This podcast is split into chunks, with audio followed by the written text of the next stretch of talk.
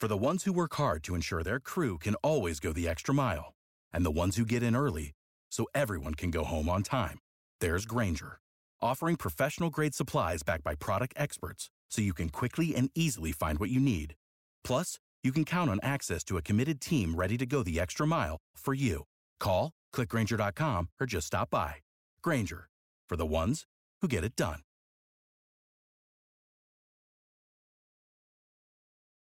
Every team, every topic, everywhere. This is Bleav.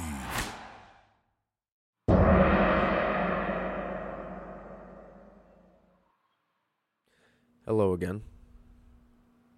This is another Mind, Body, Soul podcast. I'm Mike Feldman from MikeDagon.com.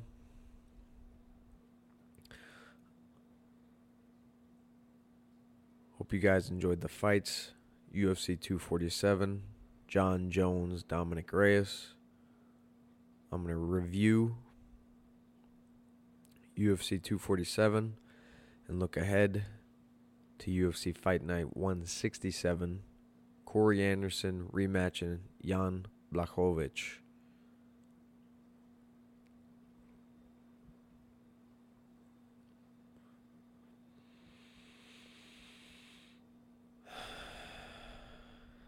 And still. And still is the theme for UFC 247. Valentina Shevchenko gets another huge win, a dominating win, a stoppage win. For some reason, MMA media and MMA fans switched gears on Valentina Shevchenko very fast. She's the UFC Women's Flyweight Champion, 125 pounds, formerly competing at 135 pounds. Her only losses in the UFC are at 135 pounds. Both losses coming at the hands of the greatest women's fighter of all time in Amanda Nunes. She moves down in weight. She hasn't lost since almost two years.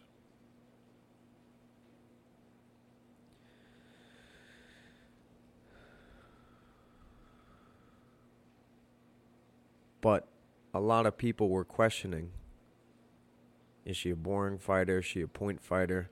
A lot of people were frustrated with the second Amanda Nunes fight, UFC 215, where it was a stand up match, but not too much action. It was very slow, methodical. In their heads, the, the pace was racing. Both fighters were trying to calculate and not make a mistake Valentina had the biggest fight in front of her to be the champion she always saw herself she could be and win the title for the first time. For Amanda Nunes, she was a marauder leading up to that fight. But back to UFC 196, everybody questioned whether Amanda Nunes was slowing down in the first meeting against Valentina Shevchenko. Nunes is a bigger woman, much bigger. And in that first fight, she used her 10 to 15 to 20 pound weight advantage and outgrappled Valentina Shevchenko early in the fight. But, and this was just a three round fight because it was on the undercard of Nate Diaz, Conor McGregor won. Holly Holm, Miesha Tate. I believe Amanda Nunes and Valentina Shevchenko kicked off the main card. Neither was a champion, neither was crowned some of the greatest women's fighters of all time yet. But in that fight, Valentina came on late. She's obviously the smaller woman. She's she's carrying a lot less muscle mass and she was able to put it on Amanda late, but the bell rang and she lost two rounds to one. So, about 18 months later, they rematch at UFC 215 in Canada, They're supposed to fight at UFC 213. Amanda Nunes had a weight cutting issue. Maybe that was in the back of her head. Maybe the first fight where Valentina came on late was in the back of her head. And she admitted at the end of the fight, which she won by points and decision. It wasn't a great fight. I think she won on a couple of scorecards 48, 47, 49, 46. It, it wasn't a blowout, but it it was a evolving performance or yeah, it was an evolving performance for Nunes. She wanted to prove to herself and to the public that she could go five rounds. The public didn't care. They jumped on her for being a boring fighter. But after that, Valentina made corrections. She got a couple more wins at 135 pounds, but the biggest correction was not what she made, actually. It was what the UFC made by opening up the 125 pound division for fighters like Paige VanZant, Maycee Barber, Liz Carmouche.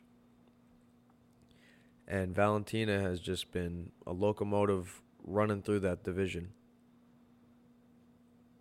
But for some reason, Valentina Shevchenko coming off one of the greatest knockouts we've seen, head kick knockouts, one of the eh, people will will look to that knockout about how it was Anderson Silva esque. It was beautiful. UFC 238, Valentina Shevchenko coming off a huge victory over Joanna Jędrzejczyk back at UFC 231. People forget about that. Valentina, uh, excuse me, Joanna Jędrzejczyk is considered top five greatest women's fighter of all time. Valentina handled her easily. And I don't think a lot of people have given Valentina enough credit for going up in weight and fighting the GOAT. So, three of the GOATs have crossed paths Valentina fighting Joanna, Valentina fighting Amanda. People are just, they look at the wins and losses and not what's around it. There's a reason why there is such thing as a weight advantage. And you look at the men, 185 to 205 is a 20 pound gap. 155 to 170, 170, 185 is 15 pounds each. And people don't look enough that the weight does matter. That can carry more muscle, more mass.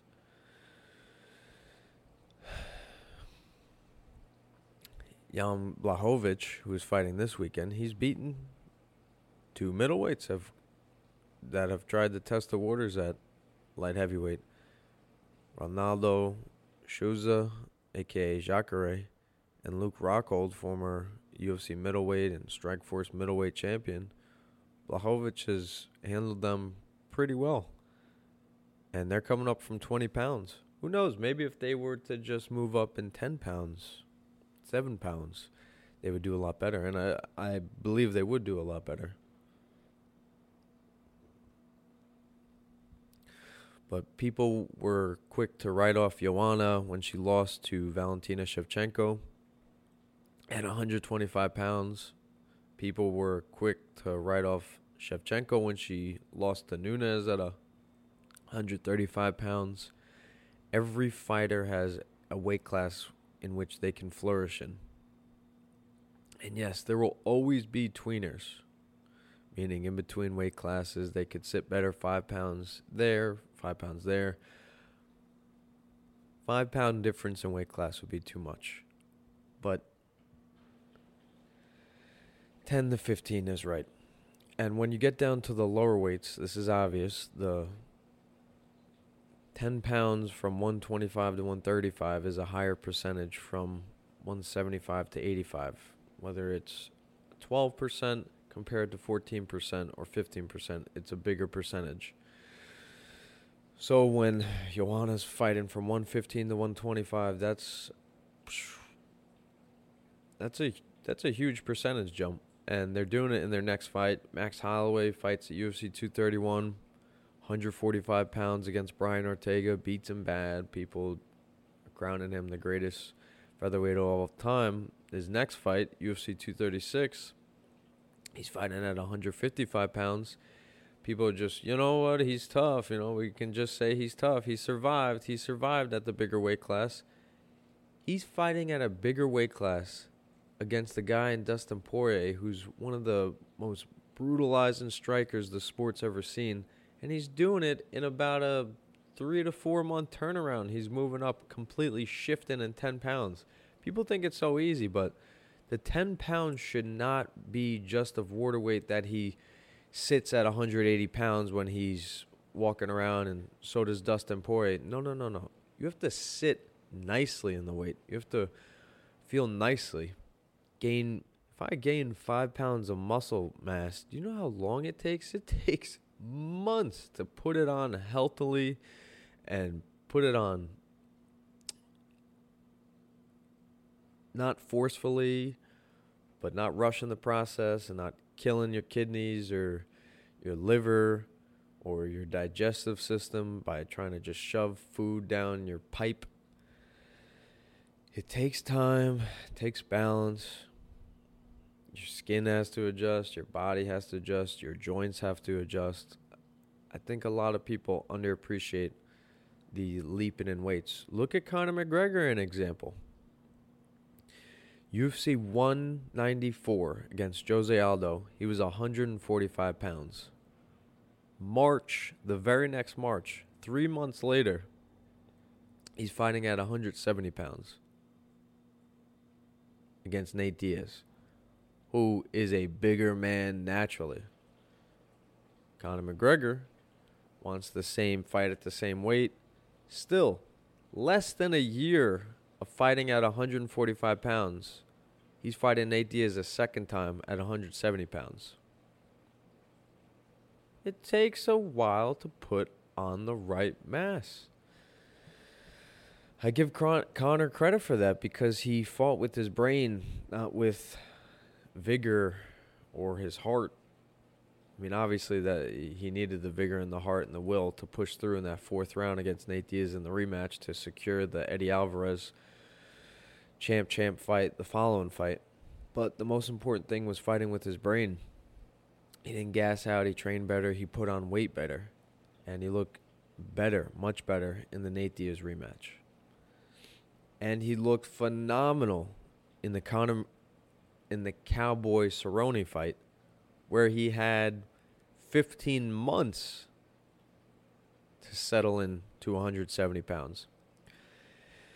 And I don't like arguing over stuff that can't be proven. Maybe in an interview, somebody will ask him what he weighs, but I get into these arguments. They're like, oh, Conor McGregor, when he fought Nate Diaz, he was weighing in at 168 pounds.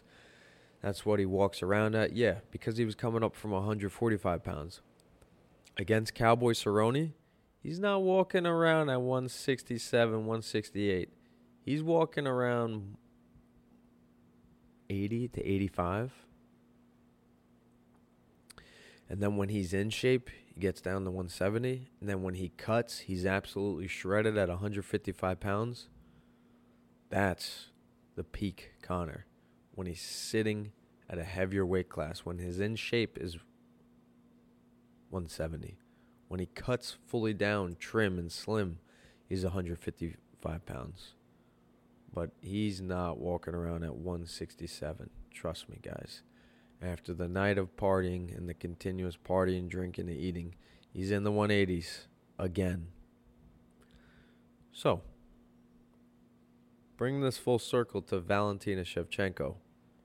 Give her credit for all she's done because she keeps proving the doubters the literal doubters wrong. And if you're so good, I guess we always hold people to a higher standard. Jon Jones, Valentina, Amanda Nunes, Joanna, Conor.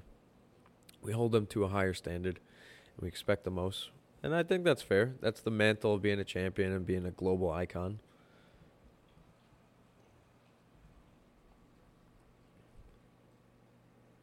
But so many people jumped on the other side of Valentina UFC 238, she has, like I said, one of the greatest head kick knockouts we've ever seen against Jessica Eye. Boom, Chicago lit the arena on fire. Moving forward to, I believe, I think it was August or September. She fought Liz Carmouche, and the fight was a five-round boring, uh, boring. Not gonna cuss, but it was a boring decision. Again, it was a very calculated fight in their minds. I'm sure they were just their brains were off the Richter scale, but not much was shown output wise or physically in the fight. And maybe mentally, if we're looking at the mind side of Valentina leading into that fight, she has three losses in her career two against the greatest women's fighter of all time in Amanda Nunes, and one of the greatest fighters, period. Probably top five, top seven of all time. And the other loss came at the hands of Liz Carmouche in a different organization. So Valentina probably had that in the back of her mind. And the rematch was not as exciting or loose. Maybe in the rematches she gets too tense and tries to be too perfect or too calculated. She's at her best when I guess she fights you for the first time and she's a little more loose. And people were upset with the Carmouche decision and then people were giving Chookagian a huge advantage, probably because of the disappointment that happened in Valentina Shevchenko's last fight. What does Valentina come out and do at UFC 247? Light another arena on fire. Houston, Texas. Holy goodness. She outpoints Katlyn Chookagian very early comes out, puts her in a crucifix position, secures one arm, secures another arm, and then it's Katlyn Chookagian's head versus Valentina Shevchenko's elbow, and her only defense is wiggling out. It's like a older brother holding down a younger brother. Basically, as long as the fighter has enough balance on top and can surf over their opponent, they're to win. It's just a matter of time. So great job, Valentina. What's next? Wow. Does the MMA and fight community love to jump at what's next? And I think it's fair. The fighters get pissed off that we're always jumping ahead and seeing what's next.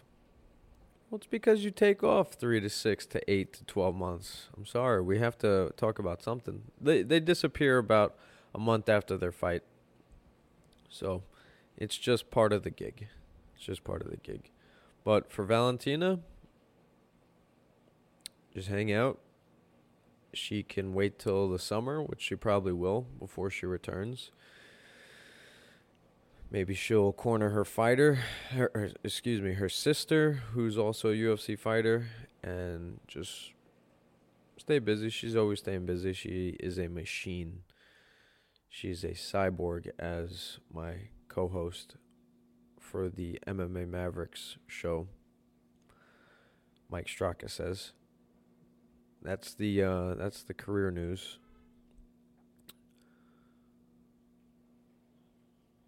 That I've been holding close to the chest. doing a show with legendary MMA broadcaster Mike Straka. The shows have been going great.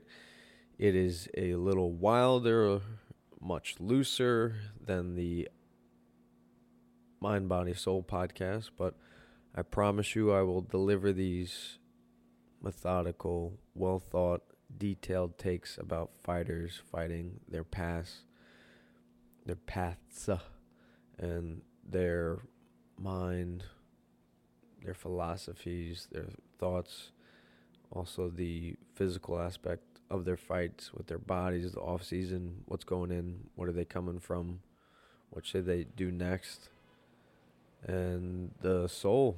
How was the performance? How did they elevate themselves on fight night? And did they elevate themselves on fight night? So I will continue to provide you MBS content. Octagon video, maybe slow. That is a lot more editing and video heavy, but I'll work it in. I need to cut it down. If I can cut it down to five to ten minutes, I obviously love to talk. But if I can cut it down to five to ten minutes, maybe do an MMA minute to start the show and just catch you up on the news and just talk about the biggest topic, I think that would be the best route to go. So let's continue. UFC 247. Jon Jones, Dominick Reyes. Jon Jones is the greatest mixed martial artist we've ever seen, albeit without the, with all the allegations and asterisks and steroids clouds hanging over him. He still gets the job done. He's been clean now in terms of negative headlines for about nine months, which is a start. Can he go 12 months? The clock is on. He has till April of 2020. Can he stay out of the limelight negatively? We will see. But let's just talk about the fight. Heavy lies the crown. Jon Jones wins again. He hasn't lost since 2011, I believe. Dominick Reyes is also undefeated. Came into the fight with a ton of confidence. Almost felt like Jon Jones was a bully and Dominick Reyes was the cool guy who hung out with nerdy guys. And Jon Jones, he was almost jealous that Dominick Reyes was just calm, cool, and just even in the the, the losing efforts at the post fight interview with Joe Rogan, Dominick Reyes was like, man, I'm just I'm happy. I, I, I proved to myself I could do this. I'm just happy I went five with the greatest of all time. I, I thought I won. I didn't. Whatever. We'll see what's next. Very calm, very cool, very confident, and Jon Jones has to respect that. You know, he's kind of been the idol of all his opponents. When they go in there with that vigor, aka fear and emotions, it's almost like they lost the fight before they fought Jon Jones. And Dominick Reyes was like, "No, he's he's a human like me. He bleeds like me. I've been to parties. I've been to college. I've I've been I've done everything. I've seen it all. I've traveled the world playing football. Now I'm fighting. I'm undefeated. I get to fight the greatest of all time. I'm the man as well. I believe that was Dominick Reyes's mindset because he was very confident and not afraid to throw. Jon Jones couldn't get Dominick Reyes' timing at all until Dominick Reyes slowed down in the fourth and fifth round, or started to slow down in the third round, but really slowed down in the fourth or fifth round. My wife, who is a Shotokan karate black belt, she just noticed right away. She's never seen Dominick Reyes fight, but she was like, "Man, his reflexes are great. His leaping in and out ability is much faster than Jon Jones." And I believe that explosive energy and strength is due to his football background and his college football experience and those power workouts. But those fast twitch muscles, they burn out quick. And Dominick Reyes, man, he put on a heck of a pace in those first two rounds. It's a toss up the third round. Jon Jones couldn't even get a takedown. He was deep on a takedown. Now, when I talked about before about moving up in weight and how that is very important, it takes time. Could be a six to 12 month process to properly move up in weight class. Chris Weidman jumped up as well to 205 pounds after being a UFC champion at 185 pounds, and he fought Dominick Reyes prior to Dominick Reyes' fight against Jon Jones back in October. And he is one of the greatest wrestlers we've seen in mixed martial arts. And he shot on a deep, quick double on Dominick Reyes in their fight. It was fast. It was deep. It was the speed advantage was totally for Chris Weidman. But when he finally got in on his legs and grabbed a hold behind his thighs and tried to clamp his hands together, Dominick Reyes still shrugged off Chris Weidman, a multiple time All American, a guy who's taken down an Olympian and Yoel Romero easily and multiple times. Chris Weidman seemed kind of shocked and almost defeated. That is a, I guess, demoralizing feel when your best asset or one of your best assets is taken away from you immediately. And Dominick Reyes shrugged that off. But I was like, you know what? Maybe Chris Weidman's a smaller man at light heavyweight. We also seen Dominick Reyes get taken down by a pure kickboxer in Volkan Oezdemir. it can't just be timing. Just has to be Dominick Reyes isn't good at wrestling takedown defense. Boy, did he prove me and anybody who doubted his wrestling takedown defense wrong. Holy crap. Jon Jones, at least three times, I believe, was deep on a double, pushing Dominick against the cage wall. And Dominick's got off Jon Jones, the greatest mixed martial artist of all time, a guy who's taken down Daniel Cormier, a former Olympic wrestler, easily. Jon Jones couldn't get Dominick Reyes to the canvas and control him for more than three seconds. Dominick Reyes would get back to his feet. Dominick Reyes would reverse positions. Dominick Reyes would get away from the cage and back to striking range where he felt comfortable. So hats off to Dominick. Wow. And I don't know how much of that would change in the rematch besides Jon Jones understanding the level of strength. He would have to be a lot more creative with his takedowns. Maybe he could do the Zabit Magomedsharipov takedowns where he goes opposite foot, opposite hand. One hand will go to the back of his opponent's hand, head, another will go to the opponent's opposite wrist, and then you do a foot sweep and a trip. Jon Jones has done that. That could work. We've seen that the power double didn't work on Dominick Reyes. He might have to get a lot more creative. But Dominick Reyes definitely earned my and, of course, Jon Jones' respect. And Jon Jones is going to have to make adjustments, which is why we need to see the rematch because Dominic Reyes is going to make adjustments too. Work on that cardio, work on that pace. We've seen Conor McGregor make adjustments in the Nate Diaz rivalries where he paced himself. He didn't burn out in the first or second round. Dominick Reyes, maybe he'll just chop the legs, jab the face, hook the face, work in across, but won't swing for the home runs. Yet you don't want to you don't want to take away or put a muzzle over his skill set and kind of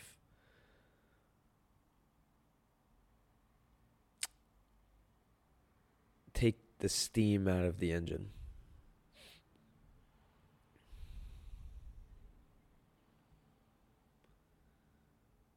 But he's a smart kid. Seems like he's working with great coaches. I've heard that Dan Henderson, the former Pride champion and super middleweight UFC contender, has been working with Dominick Reyes. And I, I want to see the adjustments. I believe in Jon Jones and the adjustments a lot more. I believe Jon will come back with a tremendous game plan, whether he goes beat Dominick Reyes' offense with a better offense or beat Dominick Reyes' offense with an extremely perfect defense. We will see. But that rematch has to happen. Do it International Fight Week. Jon Jones Reyes, Jorge Masvidal Usman. Oh my gosh. I don't care who else fights on that card. Just give me those two cards. That is such a technical technician and fight specialist fans Super Bowl. I love it. I'd love it. I think that'd be perfect. give us Nate Diaz Conor a month before, a month after.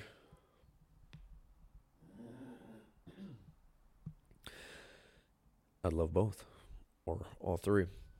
So, heavy lies the crown. Jon Jones, these contenders are crawling up his back trying to grab that crown. Anthony Smith could have taken the title actually because of the disqualifying knee that Jon Jones threw in the fourth round in their fight at UFC 235. But Anthony Smith is a man of great morale. He did not take that kind of poor man's victory.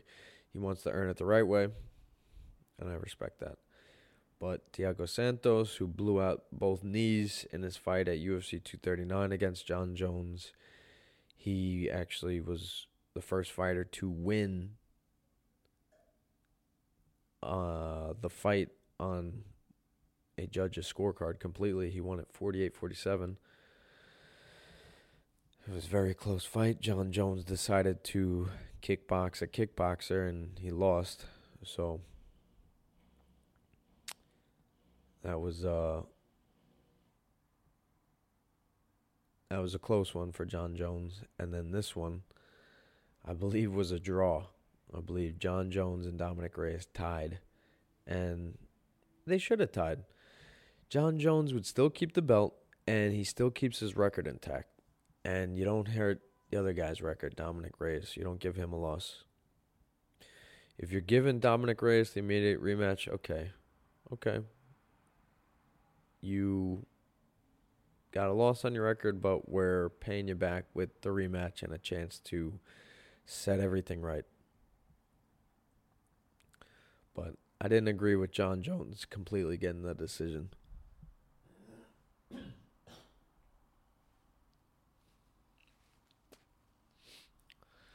Excuse me.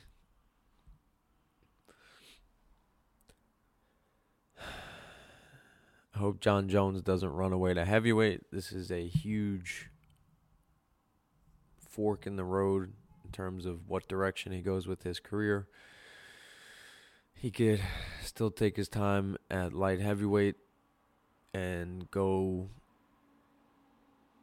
prove more doubters wrong and really set the record straight and dominate Dominick Reyes and just show that he is the most deadliest fighter when it comes to rematches. Jon Jones in the first fight against Daniel Cormier went five rounds. Jon Jones got the decision, took Cormier down. Jon Jones in the rematch against Cormier kicked Cormier's head to the moon, which was one of the vicious knockouts you'll ever see and worst stoppages you'll ever see.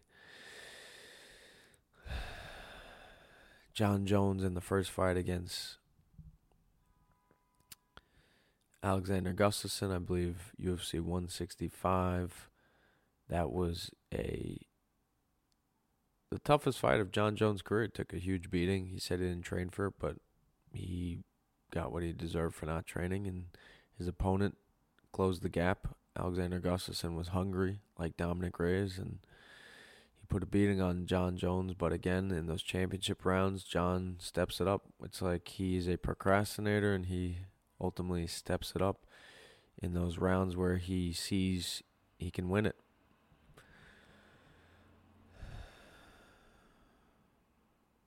So, Jon Jones then faces Gustafsson again at UFC 238. He beats Gustafsson within three rounds bad. And Gustafsson retires in his next fight.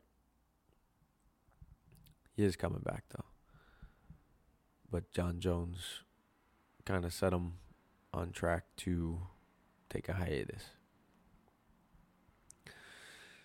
Let's see the rematch. Let's see if Jon Jones can make these adjustments and stay true to being the smartest fighter in the cage and having the highest fight IQ in the UFC. Let's see what he can do in the rematch. And that's all I want to see. It was a draw.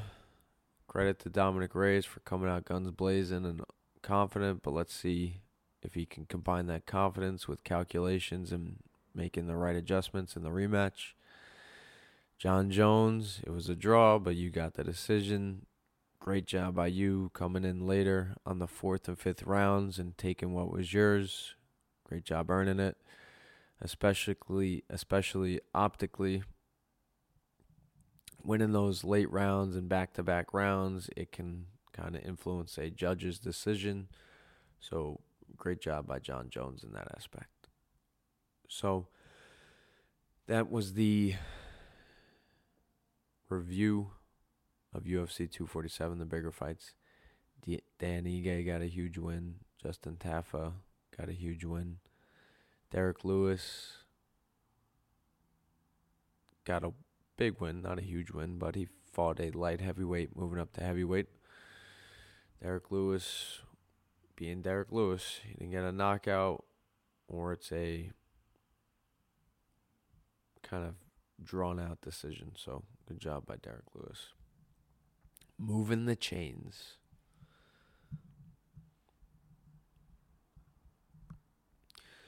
Now to preview UFC Fight Night 167. Corey Anderson rematch rematching Jan Blachowicz. Diego Sanchez facing the high flying, acrobatic, very athletic Michel Pereira. Will be fun. The people's main event, the fight that I'm looking forward to the most is Lando Vannata, another Jackson Wink product, facing Max Holloway teammate Yancy Medeiros at lightweight, which should be a freaking banger. Can't wait for that fight. That will be high flying. Tim Means trying to make it a couple in a row now against Daniel Rodriguez, John John John Dodson, another Jack Wink product, former UFC bantamweight title challenger facing Nathaniel Wood. Jim Miller, Scott Holtzman, Jim Miller, Jersey product. He is encroaching on a couple of UFC records. We will be reminded of that once he uh, once he fights tomorrow. Devin Clark, another Jackson Wink fighter.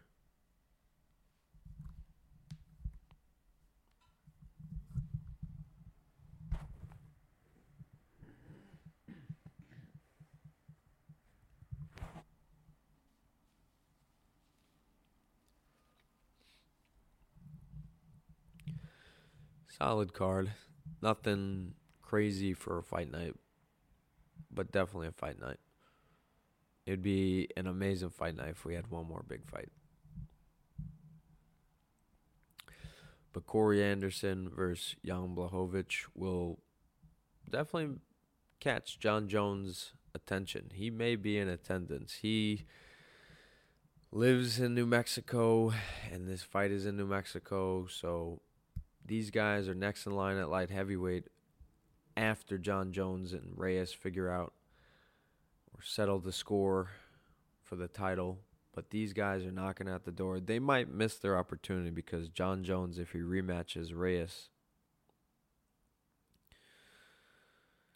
then the window doesn't line up. Jon Jones, I mean, I guess he could fight them at the end of the year, but the heavyweight fight might be there at the end of the year what they need to do and what the incentive should be is to put on a phenomenal performance and stop your opponent, whether you're Corey Anderson or Jan Blachowicz, and get Jon Jones' attention, get the UFC attention, get on the mic, make an awesome call out. It, we're hot on the heels of a Jon Jones fight. This is a there's no more incentive these fighters need to put on a great performance. You talk about mental aspects of fighting, there's your incentive to get a title fight, get Jon Jones' attention. You're in his home state.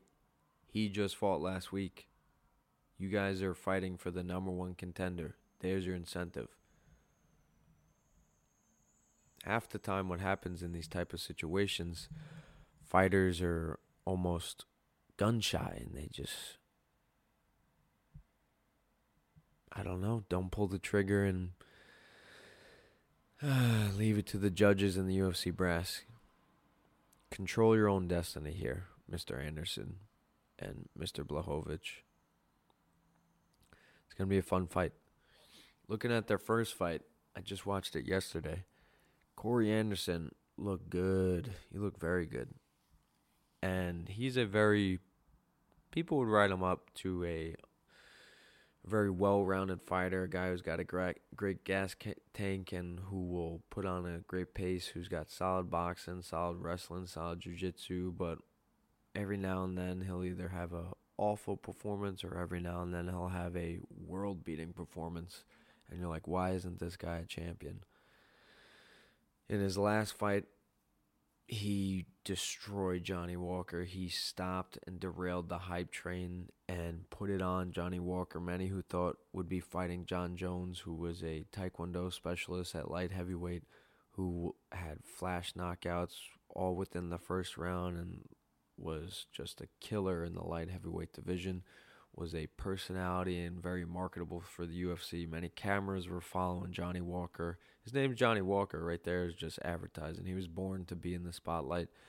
But Corey Anderson just internalized all the attention that Johnny Walker was getting and the attention that he wasn't getting and took it all out on fight night, UFC 244. And man, did he put it on Johnny Walker. But again, on the other flip of the coin, the last time Corey Anderson fought at MSG at UFC 217, he lost viciously at the leg of Ovince St. Preux OSP by head kick knockout. I look over to my right, I see my coworker, and he's like, "Man, this sport is completely different in person." Like he looks shocked.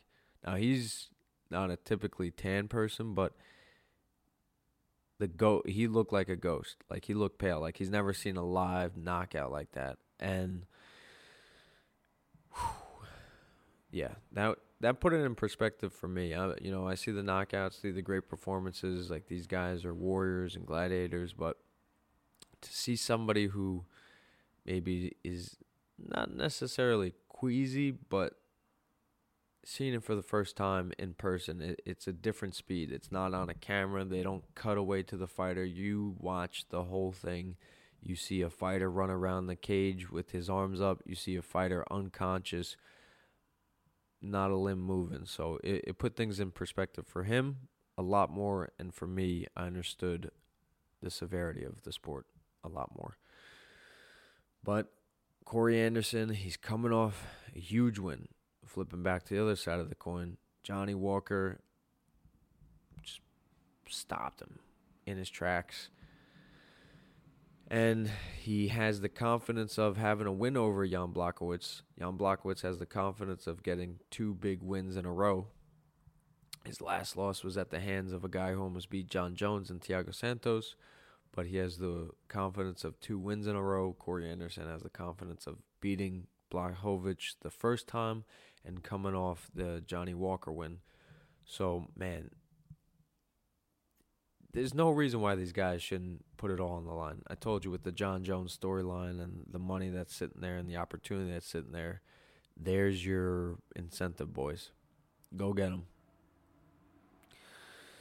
So, looking at the first fight, Corey Anderson, it's some of the best boxing I've seen him display. He was landing tough boxing combinations, which is a uh, elite combinations in MMA. Boxing, not so much. They they you would see a fighter do it every round or land it every round or every other round. But a two three two combination, a cross hook cross to land that in mixed martial arts is very hard because of the leg kicks. The hook, which is one of the shortest punches a fighter can throw, doesn't typically land on an opponent's face. Uh, you'll see people go to the body because the body's slower to move back, the head is faster to move out of the way. But Corey Anderson was landing hooks, cross hooks, all over Blachowicz, and then taking him. And I'm sorry if I keep flipping the name on Blachowicz, Blachowicz. Uh, I believe it's Blachowicz or Blachowicz. now I'm saying it three different times. I'm I'm pretty sure it's Blachowicz, who's a former KSW champion in Poland. But Corey Anderson, beautiful boxing, beautiful pressure, beautiful takedowns, beautiful ground and pound, beautiful balance on top, beautiful transitions in his jiu-jitsu. He just dominated Jan Blachowicz or Blachowicz and just put it on him. And Jan's definitely, JB has definitely improved his game back then. This is at least uh, UFC 191. So, yeah, it's about five years ago. And let's see the improvement. Let's see the ferocity. Let's see the incentive, what these guys do on the line.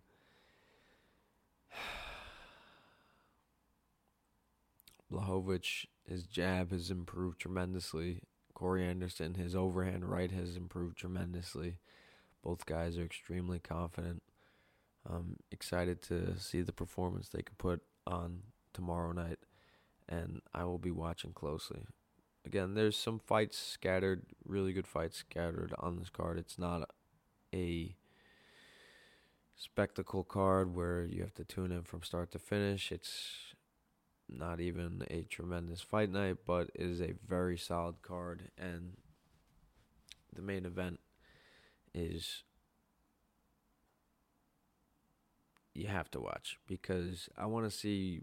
I'm gonna I'm gonna scream from the mountaintop if these guys are very lackadaisical and laid back and don't get off their shots, even though, like I said at UFC 215, Shevchenko versus Nunes or Carmouche versus Shevchenko, where not a lot of action's going on and a lot's going on in their head, a lot of calculations, a lot of thoughts, a lot of buildup and emotion. Even if Anderson and Blachowicz do that tomorrow, I'm still going to be critical, but I will be honest about it. And I still respect these guys at the end of the day for stepping in there and putting on the line, but they chose to do this. This is a big fight for them. A lot of incentive. Again, in Jon Jones' home state, on the heels of a Jon Jones pay per view event. They can get his attention. They can steal that fight away from Reyes if they put on a performance. And if you're Jon Jones, you just beat Reyes. If one of these guys finish each other and you see a hole in their game, you see uh, a gap in their performance, that's that's a way to avoid Dominick Reyes in a rematch, and nobody would blame him. So, UFC Fight Night 167 should be a good one. Thank you.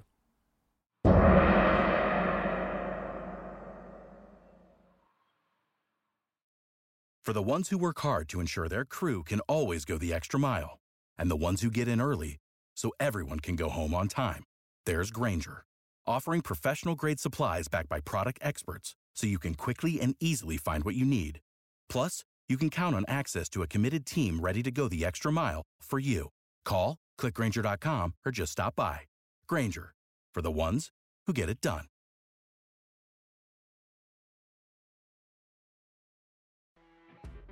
You know, when you're listening to a true crime story that has an unbelievable plot twist that makes you stop in your tracks?